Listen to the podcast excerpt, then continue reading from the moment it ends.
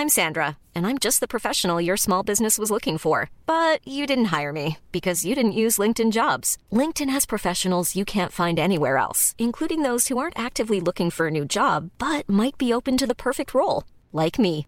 In a given month, over 70% of LinkedIn users don't visit other leading job sites. So if you're not looking on LinkedIn, you'll miss out on great candidates like Sandra. Start hiring professionals like a professional. Post your free job on linkedin.com/people today. Millions of people have lost weight with personalized plans from Noom, like Evan, who can't stand salads and still lost 50 pounds. Salads, generally, for most people, are the easy button, right? For me, that wasn't an option. I never really was a salad guy. That's just not who I am. But Noom worked for me. Get your personalized plan today at Noom.com. Real Noom user compensated to provide their story. In four weeks, the typical Noom user can expect to lose one to two pounds per week. Individual results may vary.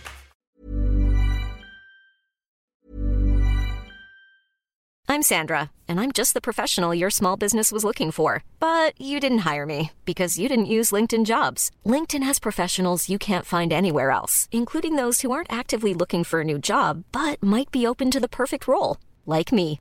In a given month, over 70% of LinkedIn users don't visit other leading job sites. So if you're not looking on LinkedIn, you'll miss out on great candidates like Sandra. Start hiring professionals like a professional. Post your free job on linkedin.com/people today.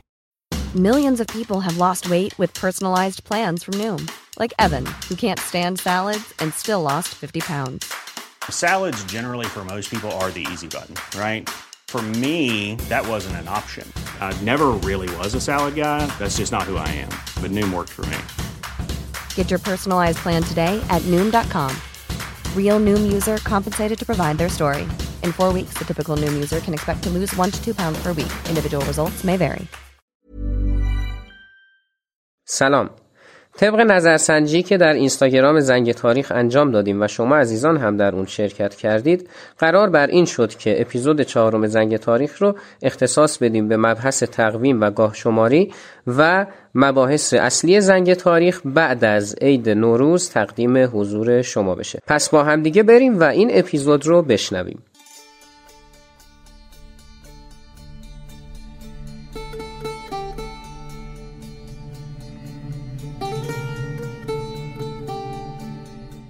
مسئله زمان یکی از چالش ها و دغدغه های همه علوم بوده و هر علمی تعریف مخصوص خودش رو از زمان داره و برای بررسی اون هم از روش های خودش استفاده می‌کنه.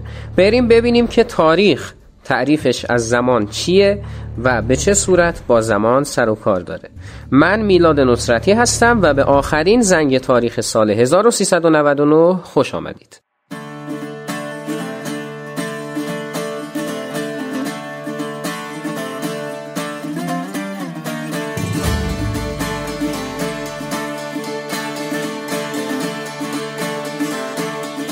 اگر زنگ تاریخ باب میلتون بوده می‌تونید اون رو به همه دوستانتون معرفی کنید تا بشنون همچنین یادتون نره که پادکست رو لایک کنید و نظرات خودتون رو زیر همین اپیزود برام بنویسید. چرا که باعث میشه که من از نظرات شما مطلع بشم و اگر کار ضعفی داره برطرف کنم و نقاط قوتش رو تقویت کنم. این اپیزود زنگ تاریخ مقدمه است بر اپیزود ویژه‌ای که در فروردین ماه تقدیم حضور شما عزیزان خواهد شد. ما در این اپیزود طبق نظرسنجی که در اینستاگرام داشتیم درباره تقویم حرف می‌زنیم و در اپیزود ویژه که اوایل فروردین تقدیم حضور شما خواهد شد راجع به خود نوروز با یک مهمان عزیز و ویژه به صورت مفصل بحث و گفتگو خواهیم داشت.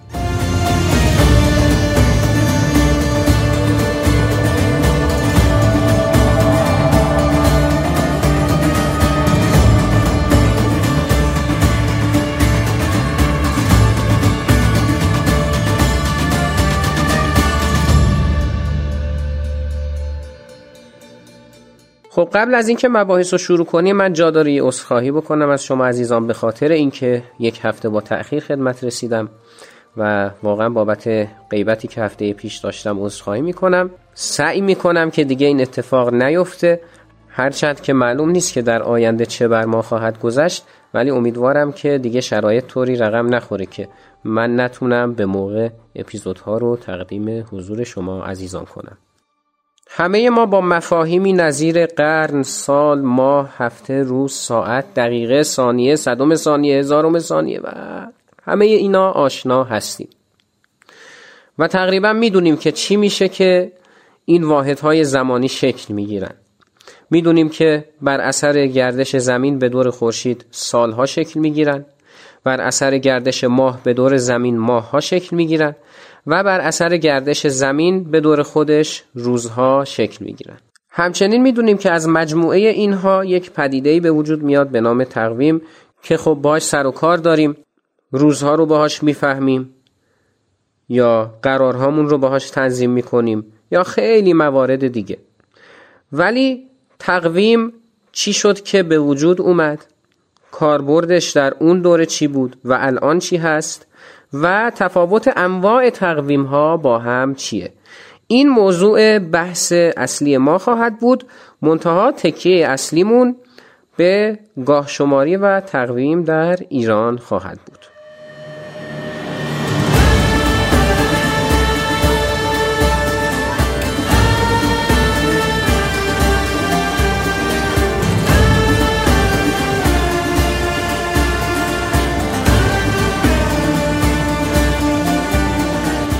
مسئله زمان امری بود که از گذشته بشر با اون سر و کار داشت. انواع ساعت ها اختراع شد انواع تقویم ها شناسایی شده تا الان و انواع سبک ثبت رویداد رو ما در سراسر جهان شاهد هستیم. اما به خاطر اینکه مباحث خیلی پیچیده نشه طبق معمول من سعی می کنم که به ساده ترین شکل مباحث رو توضیح بدم.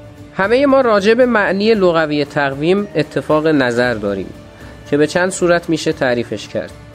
یا به عنوان برگه ای برای ثبت رویدادها یا تعیین زمان یا هر مورد دیگه ای که شبیه این باشه. در اصطلاح نجومی تقویم به معنای بررسی حرکت اجرام آسمانی و تأثیری هستش که بر روی زمین و زندگی انسان می‌ذارن.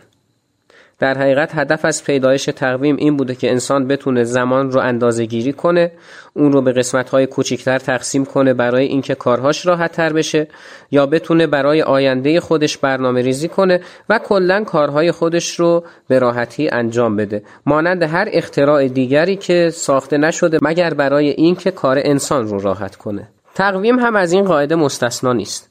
اولین تقویم ها حدود هزاران سال پیش به وجود اومدن.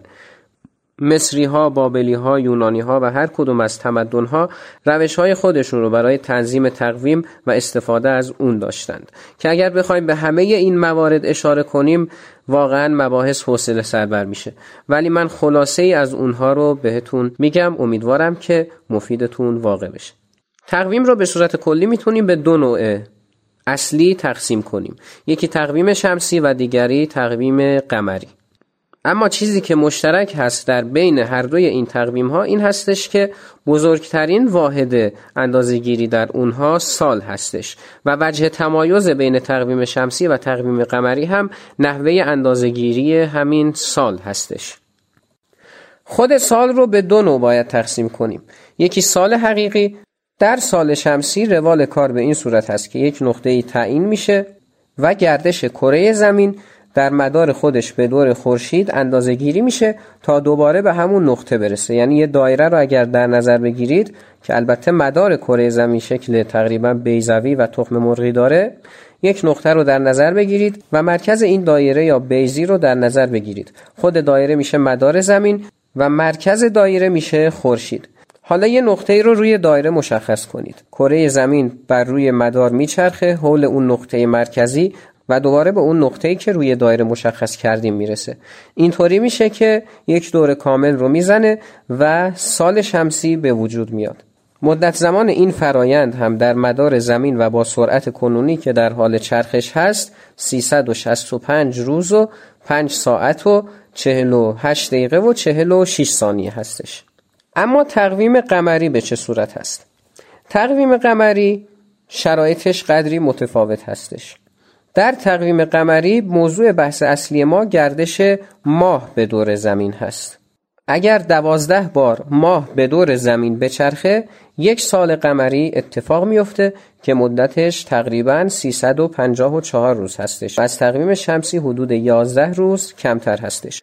حالا در سال شمسی ما باز دوباره سال رو به دو نوع تقسیم می‌کنیم که البته این می‌تونه در سال قمری هم صدق کنه.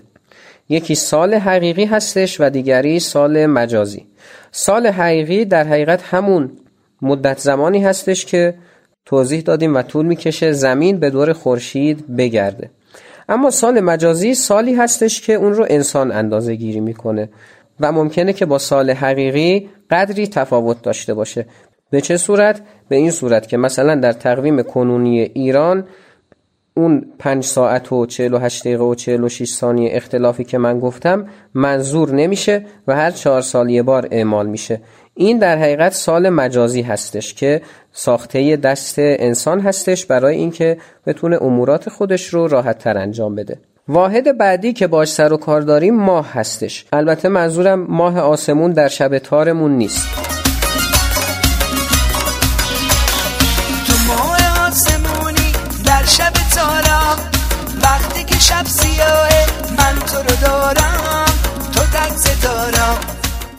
منظورم ماهی هستش که سال رو به دوازده قسمت تقسیم می‌کنه.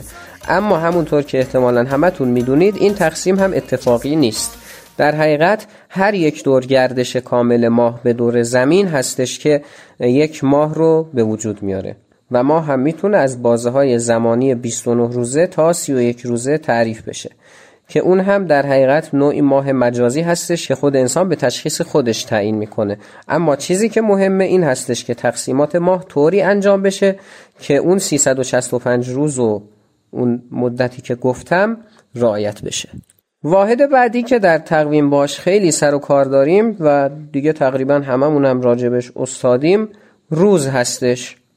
روز عبارت هست از گردش یک دور کره زمین به دور خودش که مدت زمانش هم همتون می‌دونید 24 ساعت هستش. اما شاید بگید هفته این وسط چی شد؟ خب در جواب این سوال باید بگم که هفته ربطی به گردش ابر و باد و مه و خورشید و فلک و همه اینها نداره.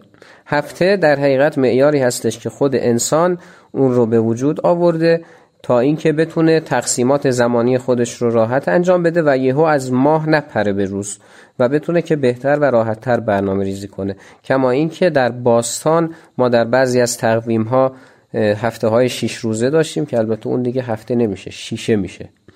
یا مثلا بازه های چهار روزه داشتیم یا ده روزه داشتیم که بعدا یکی شده و به یک استاندارد جهانی تبدیل شده که الان بهش میگیم هفته.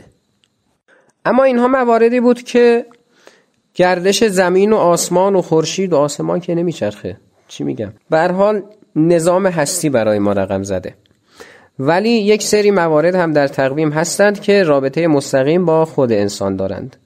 یکیش مبادی تقویم هست. مبادی از مبدع گرفته شده. همتون می‌دونید یعنی شروع.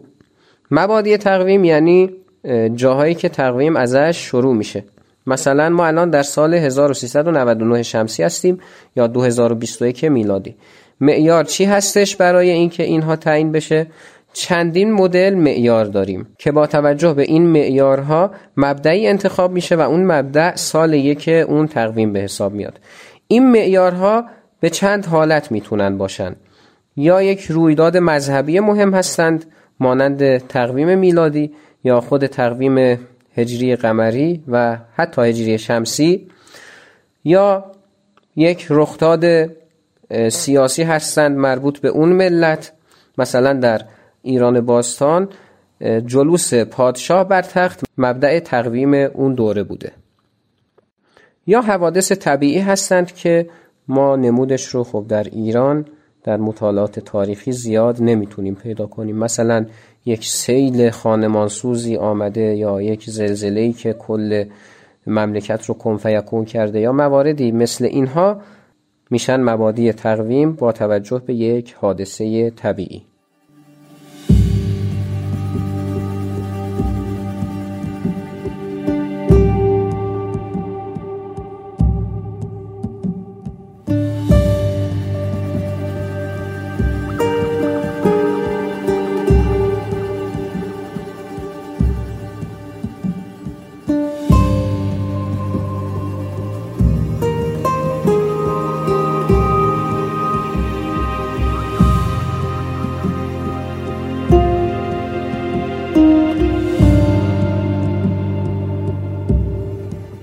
مبحث دیگر بحث گاه شماری هستش.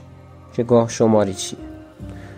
وقتی که ما بیایم و زمان وقوع یک حادثه رو پیدا کنیم به این کار میگن گاه شماری. مثلا چی؟ مثلا میایم میگیم که نبرد عین جالوت در دوره مغول در چه سالی اتفاق افتاد؟ این رو بهش میگن گاه شماری.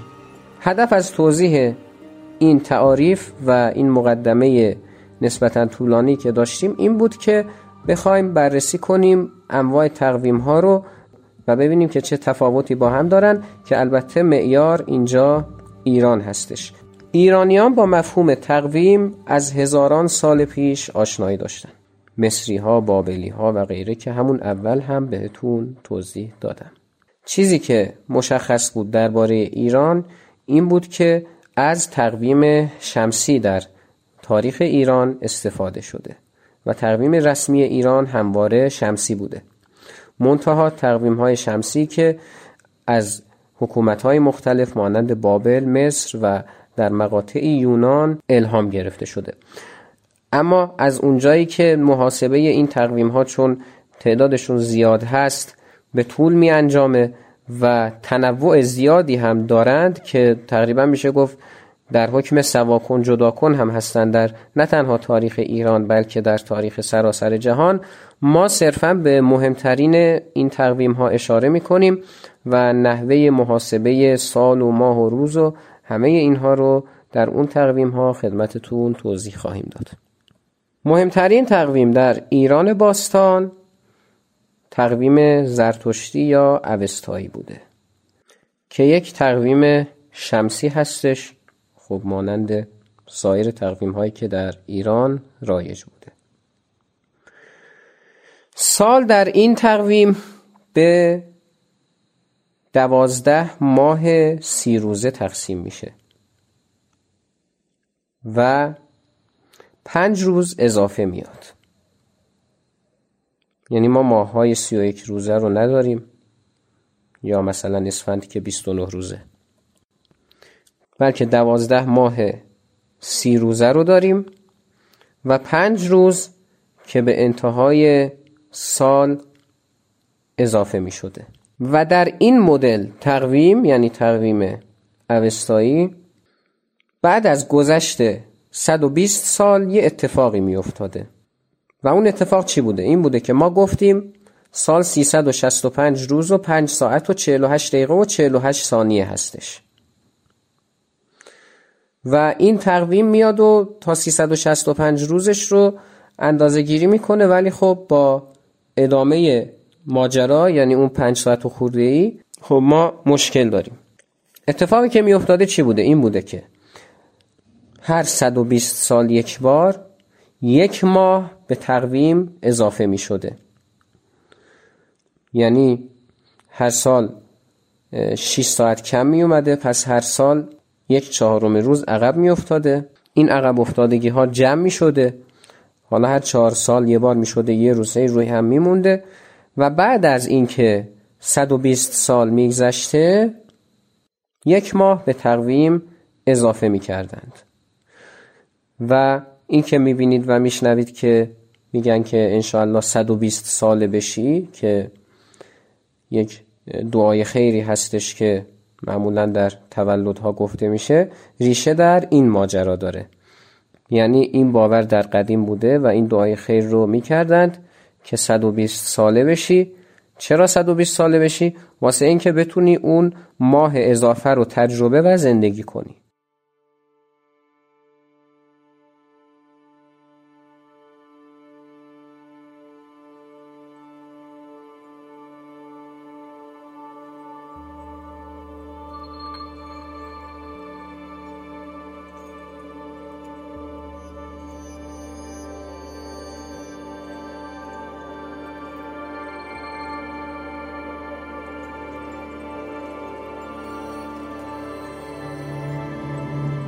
در تقویم اوستایی علاوه بر این که ماها اسم داشتند یعنی همین اسامی که می‌دونیم فروردین بهشت خرداد تیر مرداد شهریور مهر آبان آذر دی بهمن اسفند روزها هم اسم داشتند که اگر بخوایم اسامی رو همه رو بگیم به طول می انجامه ولی همینقدر بهتون بگم که این دوازده تا اسمی که برای ماه ها هست برای روزها هم وجود داشته.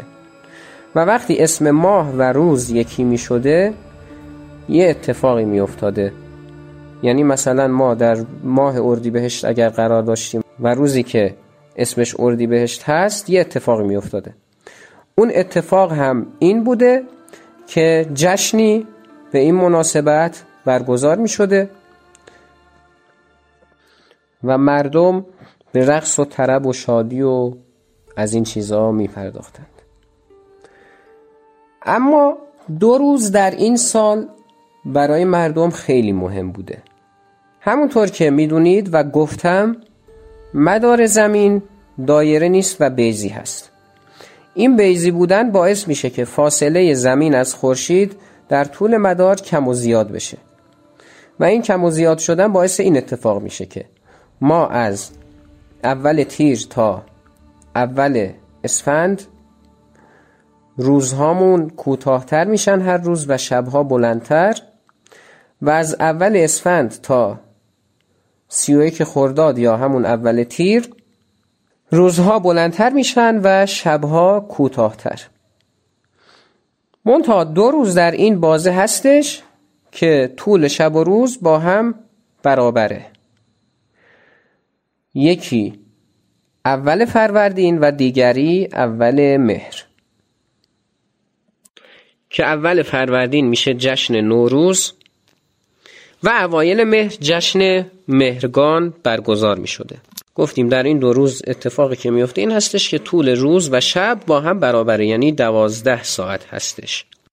اسم تقویم زرتشتی و یه ذره از ساختارش در دوره یزدگرد سوم که آخرین پادشاه ساسانی هست یه ذره عوض شد و شد یه ذره عوض شد و شد تقویم یزدگردی. و این تقویم یزدگردی موند تا زمانی که فتوحات اسلامی اتفاق افتاد و بعد از اون هم موند تا زمان جلال الدوله سلطان ملکشاه سلجوقی.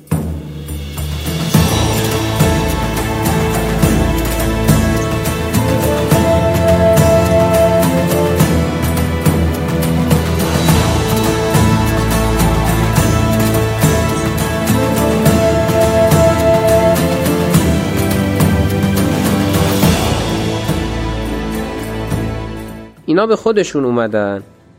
هی همینطوری فعالیت کردن. یهو یه روز از خواب بیدار شدن دیدن که این که ما کبیسه رو نمی‌گیریم یا اینکه نگه میداریم که هر 120 سال بگیریم یه اتفاقی میفته این هم خیلی زای است اونم اینه که از این اعتدال جا میمونیم. یعنی اول فروردین و اول مهرمون شب و روز یکی نمیشه. بلکه مثلا همین اون سالی که اینا فهمیدن نوزده فروردین بوده که شب و روز یکی شده بوده. واسه همین سلطان ملک شاه میاد یه کاری می‌کنه. میاد علما و دانشمندان و همه رو دور هم جمع می‌کنه.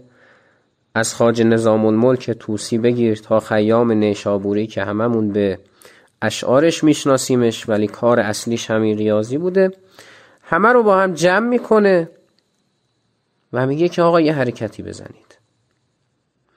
اینا هم یه حرکتی می‌زنن و حاصل این حرکت میشه دقیق ترین تقویم موجود در سراسر جهان که الان تقویم هجری شمسی ما هم مفتنی هست بر همین تقویم جلالی. طبق این حرکت میان همین تقسیماتی که ما الان داریم رو انجام میدن یعنی شیش ماه اول سال سی و یک روز و شیش ماه دوم سی روز و حالا اسفندش 29 روز و هر چهار سال یه بار کبیسه میشه.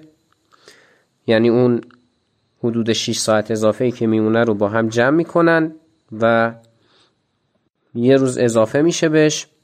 که همین سال 1399 ماه هم کبیسه بود دیگه. چون می‌دونید که امسال اسفند ماه سی روز هست و 29 روز نیست.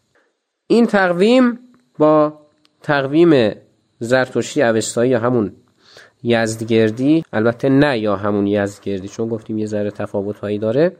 خب یه ذره تفاوت هایی داشت که گفتم چهار سال یه بار بودن کبیسه و این مباحث که الان هم تقویم شمسی ما مفتنی بر همین تقویم جلالی هستش.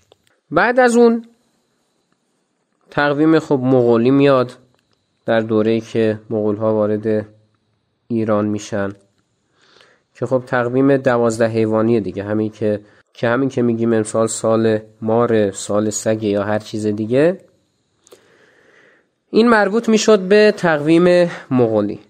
البته این تقویم جلالی که گفتیم و تقویم مغولی و اینها تقویم چندان رسمی کشور نبودند چرا که وقایع اسناد و همه اینها با تقویم هجری قمری تنظیم می شدند تقویم هجری قمری تقویمی بود که مبدع اون هجرت پیامبر از مکه به مدینه بود و این رو سال یک قمری در نظر می گرفتند و چون به صورت قمری هست و شرایط سال قمری رو هم توضیح دادیم هر سال ده الا یازده روز به عقب برمیگرده و هر سی و سه سال یک بار انگار یک سال مقدارش از تقویم شمسی بیشتر میشه. یعنی از تقویم شمسی جلوتر میفته.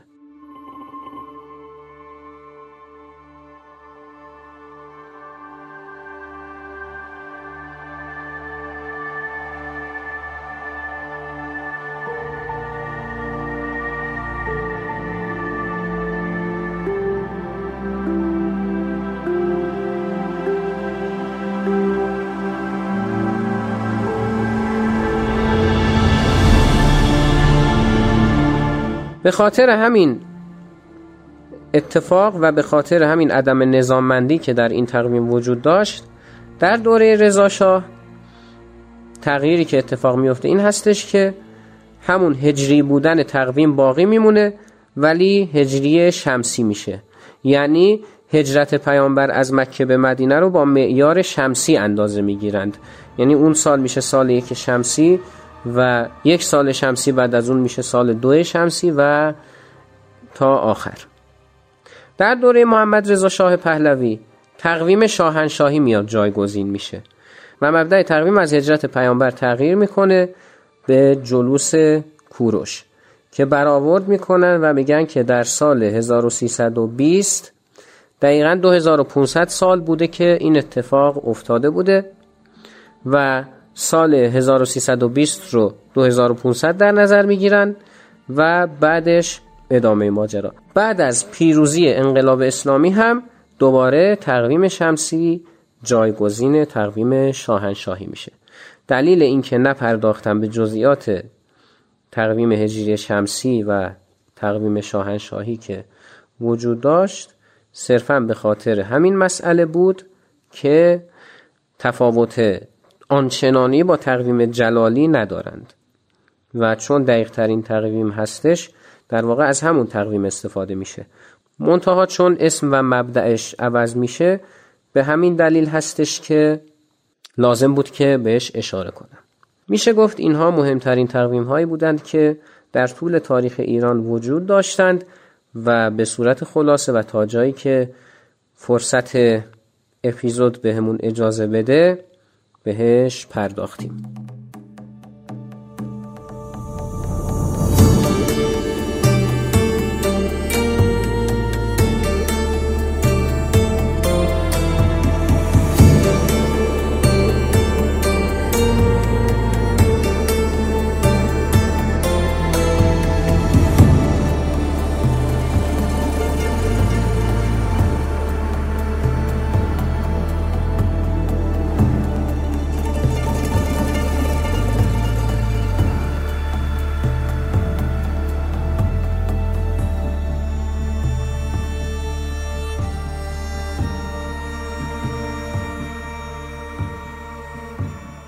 آخرین زنگ تاریخ سال 1399 هم تموم شد.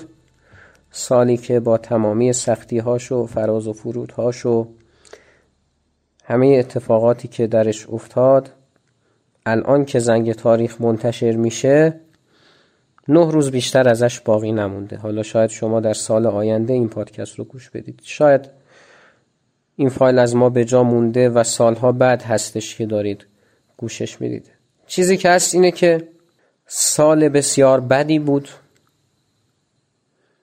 شاید تنها اتفاق خوبی که برای من در این سال افتاد می‌تونم بگم همین شروع کردن زنگ تاریخ بوده. ولی برای ثبت در تاریخ میگم که سال 99 خیلی سال بدی بود. یک بار دیگه هم من در اپیزود فکر کنم اول بود یا دوم که گفتم. در شرایطی هستیم که حسرت در آغوش کشیدن عزیزانمون حسرت دست دادن رو بوسی کردن عید دیدنی! و همه اینها بر دلمون مونده و نمی‌دونیم که کی هم به اتمام خواهد رسید. پارسال این موقع هممون دلخوشیمون این بود که می‌گفتیم بعد عید تموم میشه این بحث کرونا میره پی کارش. اما واقعا امسال با چیزایی که دیدیم واقعا نمی‌دونیم چه زمانی این قضیه تموم میشه.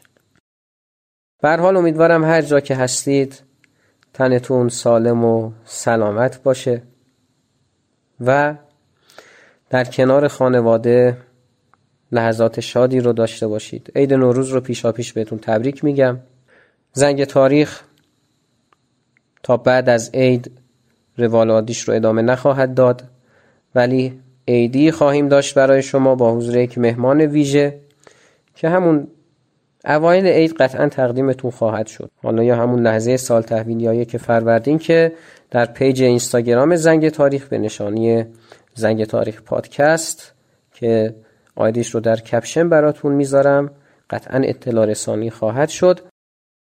همچنین صفحه هامی باش زنگ تاریخ هم راه افتاده که می‌تونید اگر زنگ تاریخ رو اونقدر پسندیدید که احساس می‌کنید که لایق این هستش که لطف شما شاملش بشه و حمایت مالی ازش داشته باشید می‌تونید با استفاده از لینک هامی باش که اون رو هم در کپشن قرار میدم. از زنگ تاریخ حمایت کنید. ولی کماکان بهترین و با ارزشترین حمایت شنیدن زنگ تاریخ هست. معرفی کردنش به دوستانتون like کردنش نظر دادن و subscribe کردن کانال زنگ تاریخ در هر پادگیری که اون رو میشنوید. سرحال و سربلند باشید و خدا نگهدار.